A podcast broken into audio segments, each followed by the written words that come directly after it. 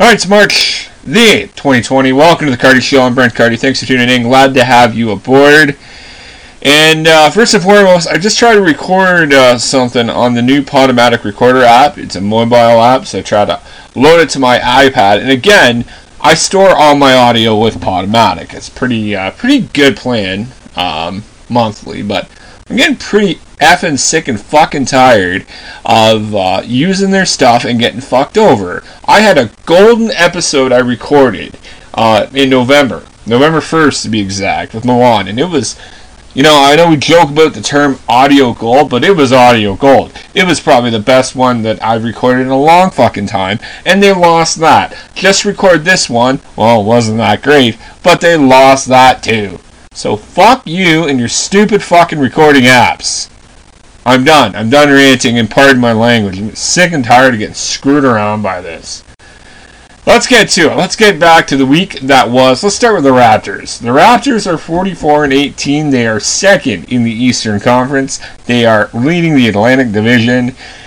And I expect that won't change. I don't think they're going to catch up to the Bucks. I don't think that will happen. But um, we all have a belief that the Eastern Conference Final is set out, and that's pretty much where I think it's going to go to.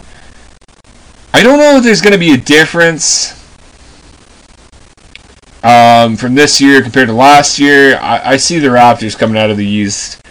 Gasol's going to be well rested. He has been fantastic. You remember that game earlier this year where he held Joel Embiid off the board, and um, Powell's back, and you keep rotating guys excuse me, in and out of the uh, injured reserve list. So I'm excited to see where this goes for them. And uh, Nick Nurse is on Tim and Sid this week. They have, the Arkells are having a uh, concert at Tim Hortons Field. I think it's in June. I should check that. And Nick said, I, am not going because I plan on being in the NBA Finals. Who had the Raptors clinching a playoff spot before Kawhi and the Clippers? Who? Raise your hand if you did. I think a lot of us thought that they top out at 45 wins, and now they got 44, and they're going to blow past all of our expectations.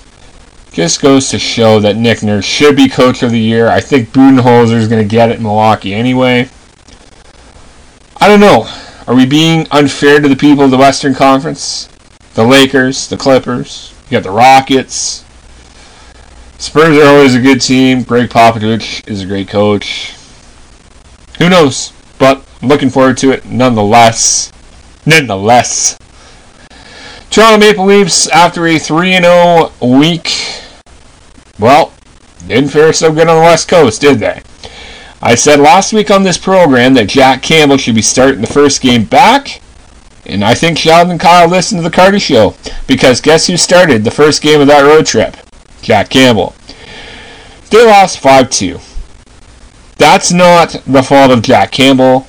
That is the fault of the guys playing in front of them. They did not play good. It was 2 2 game after 40 minutes in the first game. Uh, then they lost in the third. And then, let's uh, further go forward to Thursday night in LA. Uh, 0 0. Freddie takes them into a shootout. They lose in the shootout. But these guys are offensive geniuses, you know. You think that if they had the puck, they could put the puck in the net, right? Anaheim, same thing. Same thing. Anaheim loses John Gibson in the last five minutes, I think. And in the third period, they still lose. 0-2 and 1. One point. You know what's happened now? Florida's got a game in hand. So Toronto's played 69 games. Florida Panthers have played 68. Florida currently, as it sits, is only three points behind Toronto. If they win another game and Toronto loses Monday night, they will only be one point behind. Which apparently anybody can do in the NHL. You just gotta fuck around for three periods. This is not good. We all thought that this team had the, you know had a playoff spot booked. I don't know. If you are a die-hard Leafs fan and you want this team to make the playoffs, you're going to be white knuckling for the next little bit. Look, I said last week Muzzin and Ceci and those guys are out, and Rielly is out, and I understand they're big players. But I also said earlier in the year that this is the National fucking Hockey League, and those are my exact words. Teams are going to figure you out. And if you can't make adjustments, you will not succeed. I don't care how great of a start Sheldon Keefe got off to. You will not succeed if you can't make adjustments in the National Hockey League. I said this is not the Ontario Hockey League, this is not the American Hockey League. I also stated that I'm not going to take anything away from what Sheldon and Kyle have accomplished. But next week's got to be better. And guys, Auston Matthews coming up to me and saying, well, guys, some guys are in and some guys are out. The guys that are out need to go fuck their hats and get lost. Like, this is ridiculous. This team is maxed out at their salary cap, and you have guys that aren't committed? Whatever happened to psychological evaluations? The money changes people. I don't give a shit what anybody says. You give a 24 year old 48 million over six fucking years, he's not going to be the same guy. He's not going to be doing the same things he did at night that he was before. Uh, I don't know. I don't know what's going to happen. You know, one thing that's making me happy, though? The pitching of Matt Shoemaker. That guy's been fucking phenomenal. Four no-hit hittings today against the Phillies in Dunedin. That guy's on track. I think we're all just hoping and praying for a good year. I, you know what I mean? I don't care if he struggles. I just want the guy to be healthy because he deserves it. He is a fighter. Novi, Michigan, 33 uh, year old, turning 34 this year, and uh, good dude uh, from all from what I've heard anyway, from what I've seen, and I wish him nothing but the best. I really do. He's a guy you can get behind. He's a guy you can root for. And again, this team intrigues me. The Blue Jays intrigue me. But one thing that I find really interesting is I was listening to a bit of the radio broadcast, and uh, Benny Wagner, the great Ben Wagner, play-by-play voice on the radio, said that Dante Bichette has been working with a lot of the hitters, Randall Grichuk, Rowdy Tellez, uh, to name a few. My thought is that if you have special people, and maybe this is a practice that happens all the time, I don't know, but if you've got special people working with hitters, your hitters, as a hitting coach, and then when they go away, if you, the hitting coach, can't get through to those players, isn't it time for you to be fired? Isn't it time for you to resign? I'm not a big fan of Guillermo Martinez. I didn't think he did a good job last year. I know some people think he's great. I know people rave about him.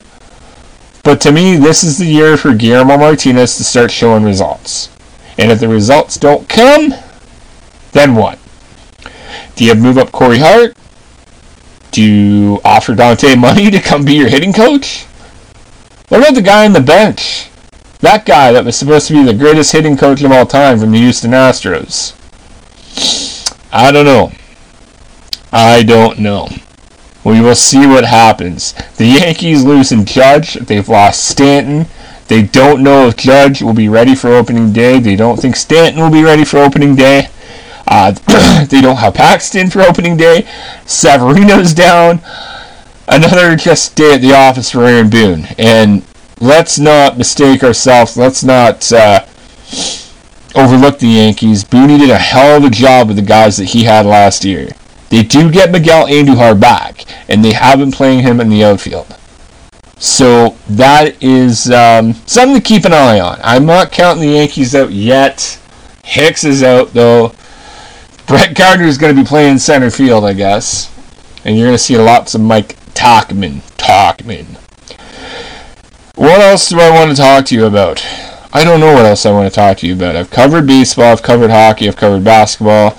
Um, we'll leave the coronavirus stuff alone until somebody actually tells the fucking truth about what's going on, because we don't know.